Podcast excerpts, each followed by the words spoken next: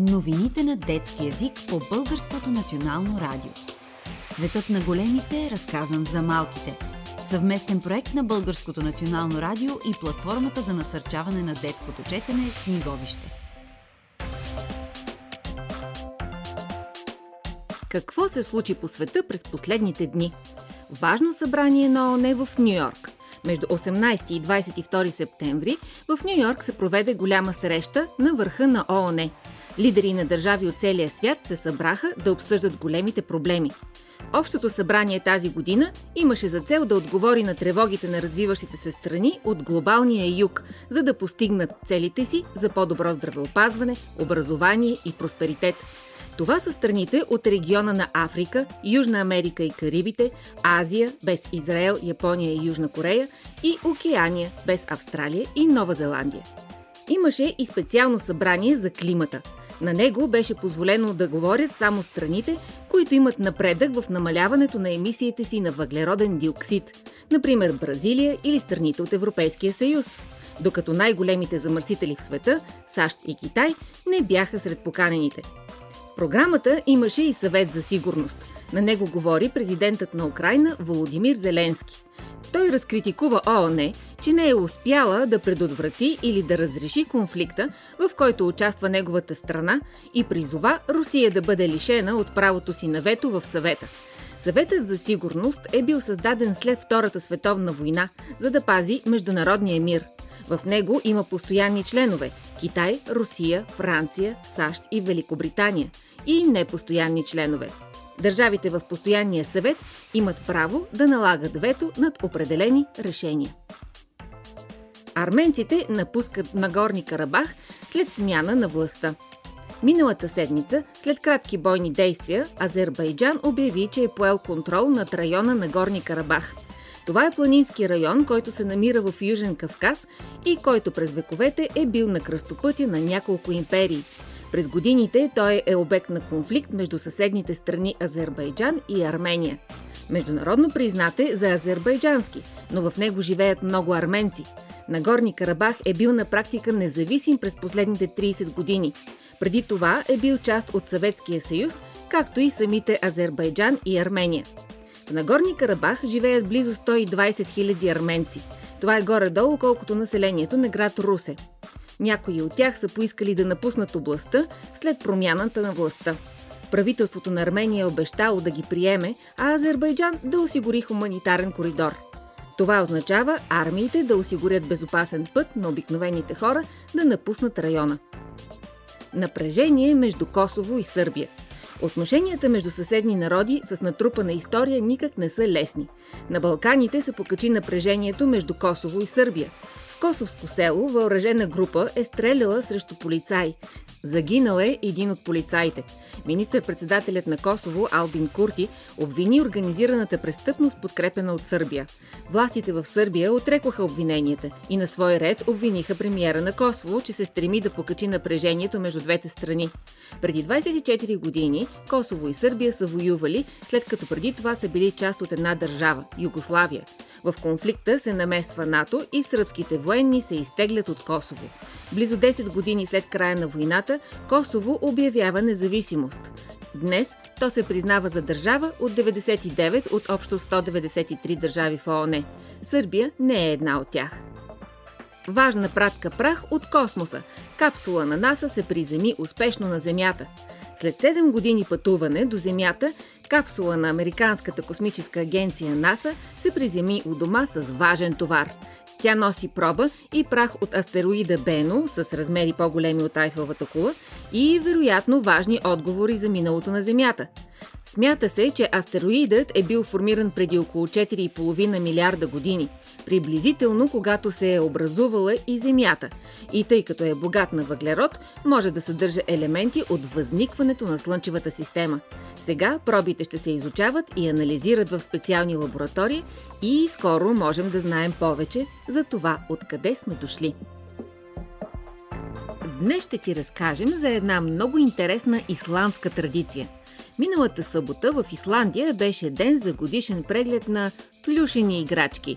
Идеята е децата да заведат играчките си на преглед, за да свикнат с медицинския персонал и да не се плашат.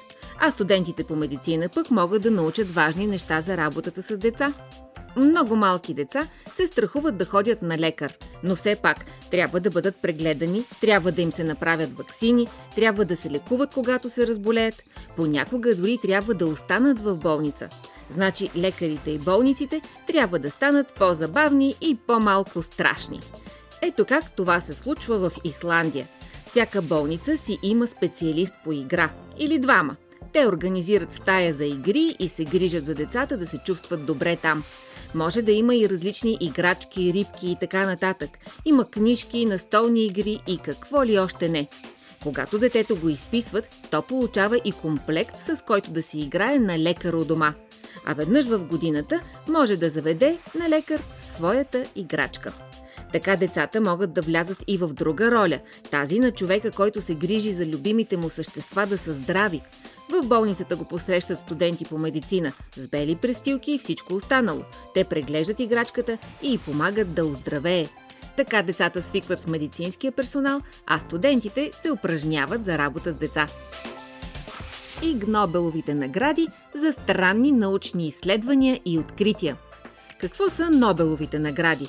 Може би най-прочутите отличия в света на науката – те са кръстени на откривателя на динамита Алфред Нобел, който завещал огромна сума за тях. А какво са Иг Нобеловите награди? Хм, тук има игра на думи, защото Нобел звучи като Нобел, благороден, възвишен и така нататък. А Иг Нобел като Игнобъл, което значи точно обратното. Това са награди, които се дават за научни открития, но не какви да е, а открития, които на пръв поглед звучат малко глупаво, несериозно, даже излагащо. От тези, за които ще ви попитат, е, това ли намери да изследваш? Тези награди се организират от 1991 година от списание Annals of Improbable Research, нещо като годишник на невероятни изследвания. Дават се в различни дисциплини – всяка награда се връчва от учен, който е получил някоя от истинските Нобелови награди. Победителите получават PDF файл, който могат да разпечатат и да си изглобят сами триизмерен трофей. Ето за какво са наградени те. Геологът Ян Заласиевич за статия от 2017 година, в която се обяснява защо понякога учените ближат парчета скала. И защо?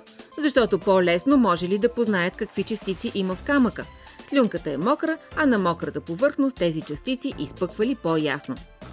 Наградата по механоинженерство отишла при група учени, които изследвали по какъв начин мъртвите паяци все още могат да хващат разни неща.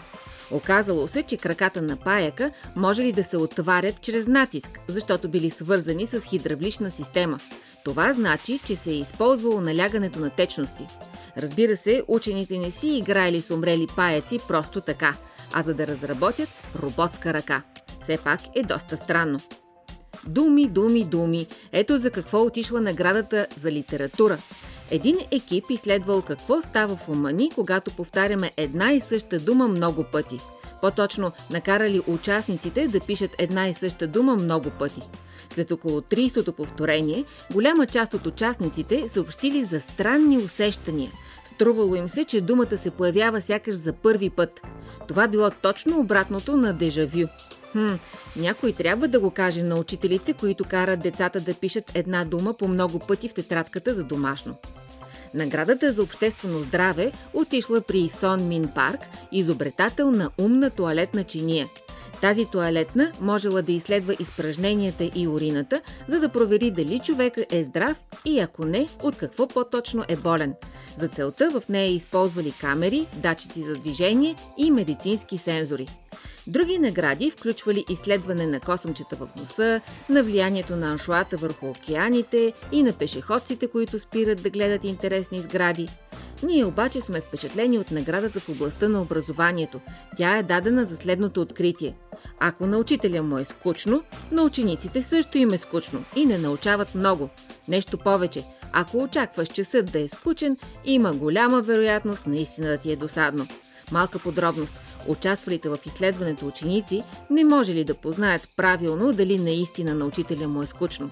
Така, че се влияели от собствената си грешка. Защо ни става лошо в кола?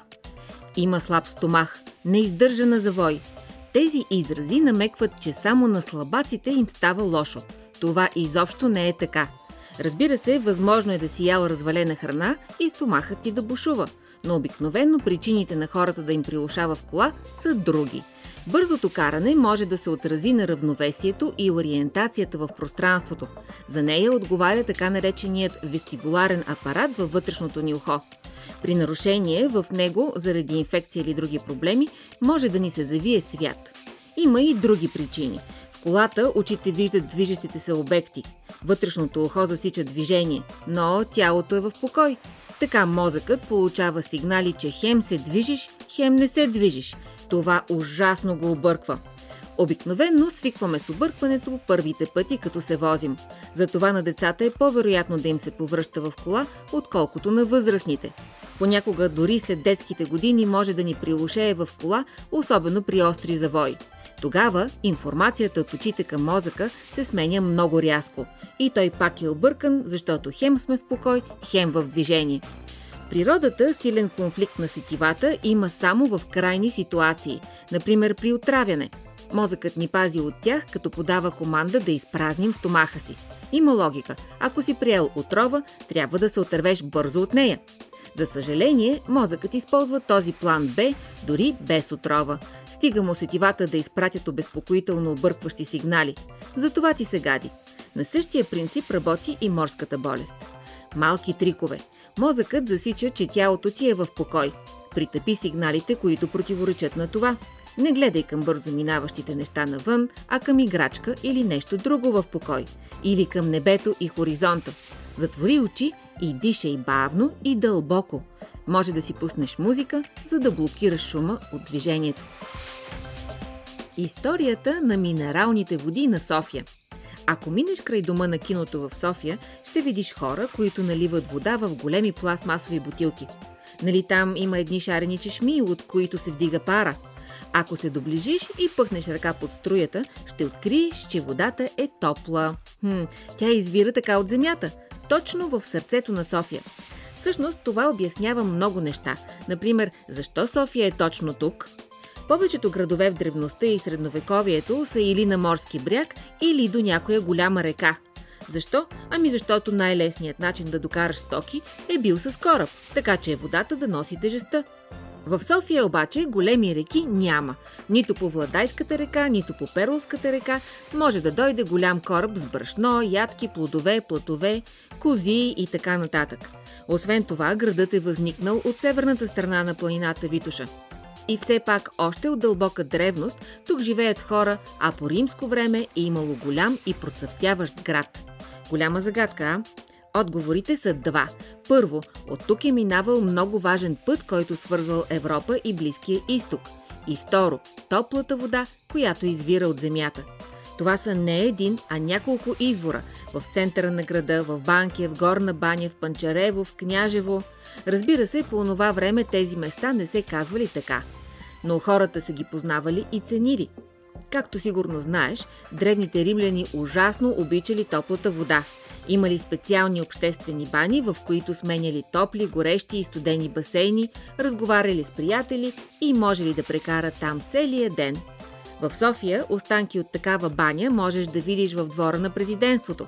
Всъщност се виждат по-скоро останки от подовото отопление на банята – хипокалуста. Да-да, римляните са имали дори подово отопление. По-богатите римляни пък са имали течаща вода в къщи – лукс. По целия днешен булевард Витуша е минавал глинен водопровод – Днес можеш да видиш останки от него в музея на Ларгото. Представяш ли си топла вода точно в къщи, където подът е украсен с изящни мозайки? Обаче по едно време водопроводът се развалил. И това било голяма драма. Толкова голяма, че когато един сердикийски епископ успял да се пребори за успешния му ремонт, това постижение е било овековечено с каменна колона. Колоната също можеш да видиш в музея на Ларгото. Браво за поправения водопровод! Днес новините на детски език за вас подготвиха Зорница Стоилова, Зорница Христова и Константина Славейкова. Прочете Искърджа на Бецка. Още новини на детски язик можете да намерите на сайта Детското БНР, както и в сайта вижте.бг, част от платформата за насърчаване на детското четене Книговище. Вие слушахте едно съвместно предаване на Българското национално радио и фундация Гутенберг 3.0.